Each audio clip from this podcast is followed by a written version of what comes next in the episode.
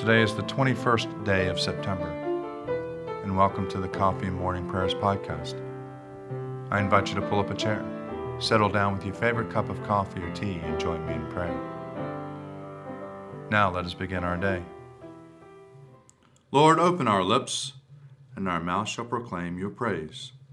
Glory to the Father, and to the Son, and to the Holy Spirit, as it was in the beginning, is now, and will be forever.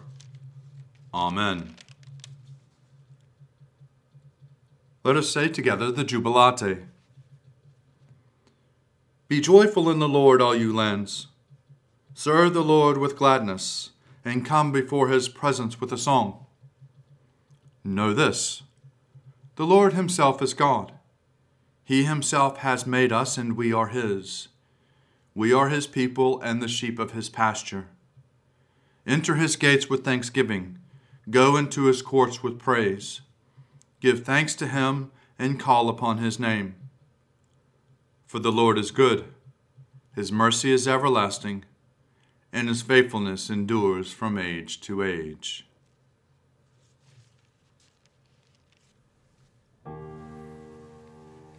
Psalm for the 21st day. Give thanks to the Lord and call upon his name. Make known his deeds among the peoples. Sing to him, sing praises to him, and speak of all his marvelous works. Glory in his holy name. Let the hearts of those who seek the Lord rejoice. Search the Lord for his strength, continually seek his face. Remember the marvels he has done, his wonders and the judgments of his mouth, O offspring of Abraham his servant, O children of Jacob his chosen. He is the Lord our God. His judgments prevail in all the world. He has always been mindful of his covenant, the promise he made for a thousand generations. The covenant he made with Abraham, the oath he swore to Isaac, which he established as a statute for Jacob, an everlasting covenant for Israel, saying, To you will I give the land of Canaan to be an allotted inheritance when they were few in number, of little account, and sojourners in the land, wandering from nation to nation and from one kingdom to another, he let no one oppress them, and rebuked kings for their sake, saying, Do not touch my anointed, and do my prophets no harm. Then he called for a famine in the land and destroyed the supply of bread. He sent a man before them Joseph, who was a slave. They bruised his feet in fetters, his neck they put in an iron collar. Until his prediction came to pass, the word of the Lord tested him.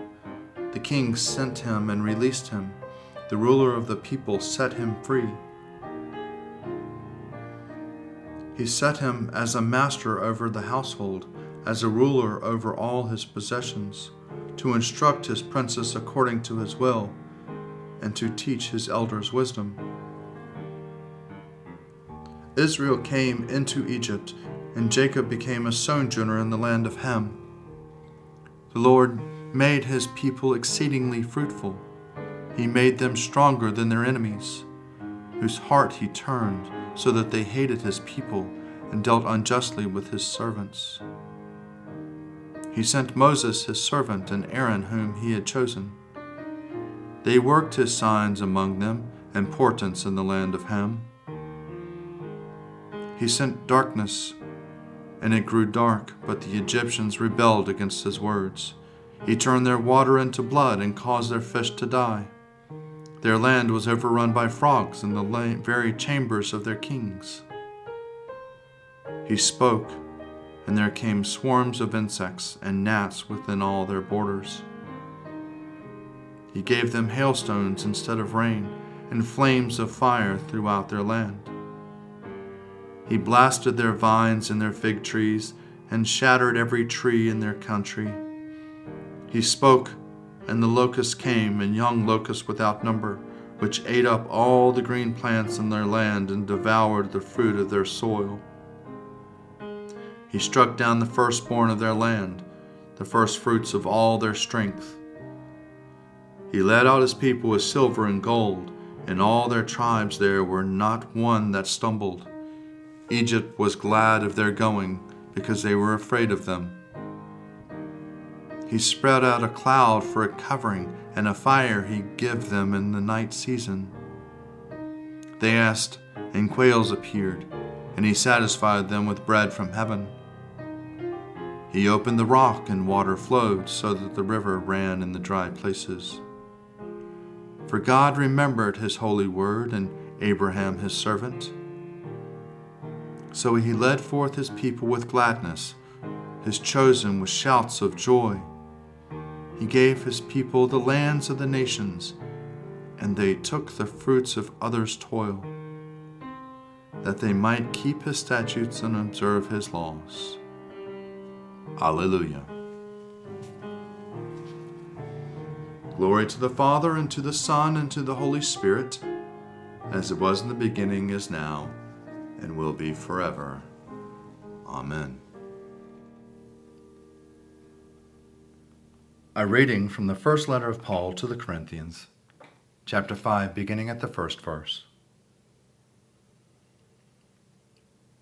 It is actually reported that there's a sexual immorality among you and of a kind that is not found even among pagans. For a man is living with his father's wife, and you are arrogant. Should you not rather have mourned, so that he who has done this would have been removed from among you? For those absent in body, I am present in spirit. And if in present I have already pronounced judgment in the name of the Lord Jesus on the man who has done such a thing. When you are assembled, and my spirit is present with the power of our Lord Jesus, you are to hand this man over to Satan for the destruction of the flesh, so that his spirit may be saved in the day of the Lord. Your boasting is not a good thing. Do you not know that a little yeast leavens the whole batch of dough? Clean out the old yeast so that you may be a new batch as you really are unleavened. For our paschal lamb, Christ, has been sacrificed. Therefore, let us celebrate the festival not with the old yeast, the yeast of malice and evil, but with the unleavened bread of sincerity and truth. Surely it is God who saves me. I will trust in him and not be afraid. For the Lord is my stronghold and my sure defense, and he will be my Savior. Therefore you shall draw water with rejoicing from the springs of salvation. And on that day you shall say, Give thanks to the Lord and call upon his name. Make his deeds known among the peoples. See that they remember that his name is exalted. Sing the praises of the Lord for he has done great things, and his is known in all the world. Cry aloud, inhabitants of Zion, ring out your joy, for the great one in the midst of you is the Holy One of Israel. Glory to the Father, and to the Son, and to the Holy Spirit, as it was in the beginning, is now, and will be forever. Amen. A reading from the Gospel according to Matthew, chapter 5, beginning at the 27th verse. Jesus opened his mouth and taught his disciples, saying, You have heard that it was said, You shall not commit adultery. But I say to you that everyone who looks at a woman with lust has already committed adultery within his own heart. If your right eye causes you to sin, tear it out and throw it away. It is better for you to lose one of your members than for your whole body to be thrown into hell. And if your right hand causes you to sin, cut it off and throw it away. It is better for you to lose one of your members than for your whole body to go into hell. It was also said, Whoever divorces his wife, let him give her a certificate of divorce.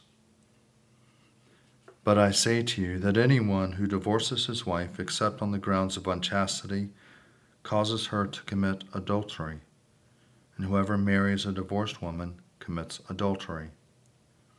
Again, you have heard that it was said to those of ancient times, You shall not swear falsely, but carry out the vows that you have made to the Lord. But I say to you, do not swear at all, either by heaven, for it is the throne of God, or by earth, for it is his footstool, or by Jerusalem, for it is the city of the great king. And do not swear on your head, for you cannot make one hair white or black. Let your word be yes, yes, or no, no. Anything more than this comes from the evil one. O ruler of the universe, Lord God, great deeds are they that you have done, surpassing human understanding.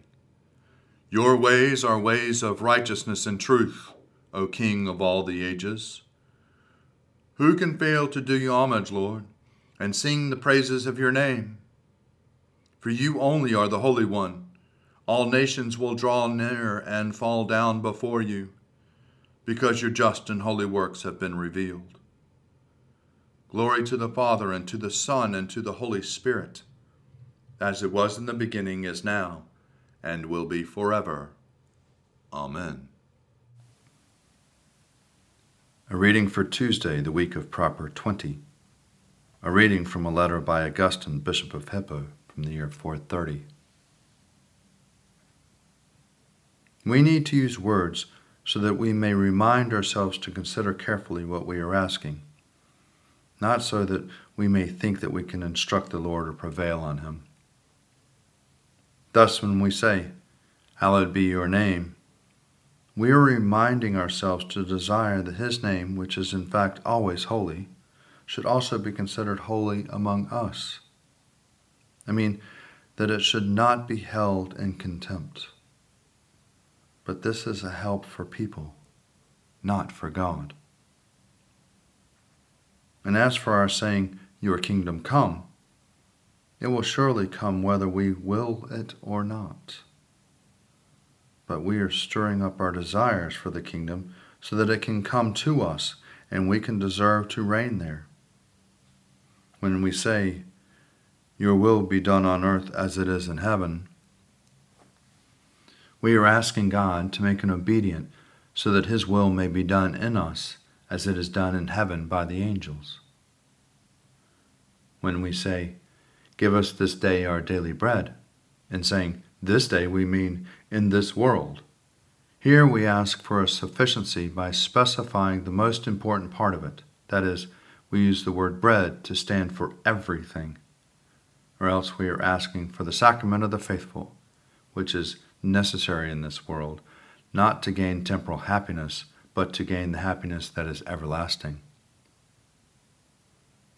When we say, Forgive us our trespasses as we forgive those who trespass against us, we are reminding ourselves of what we must ask and what we must do in order to be worthy to turn to receive.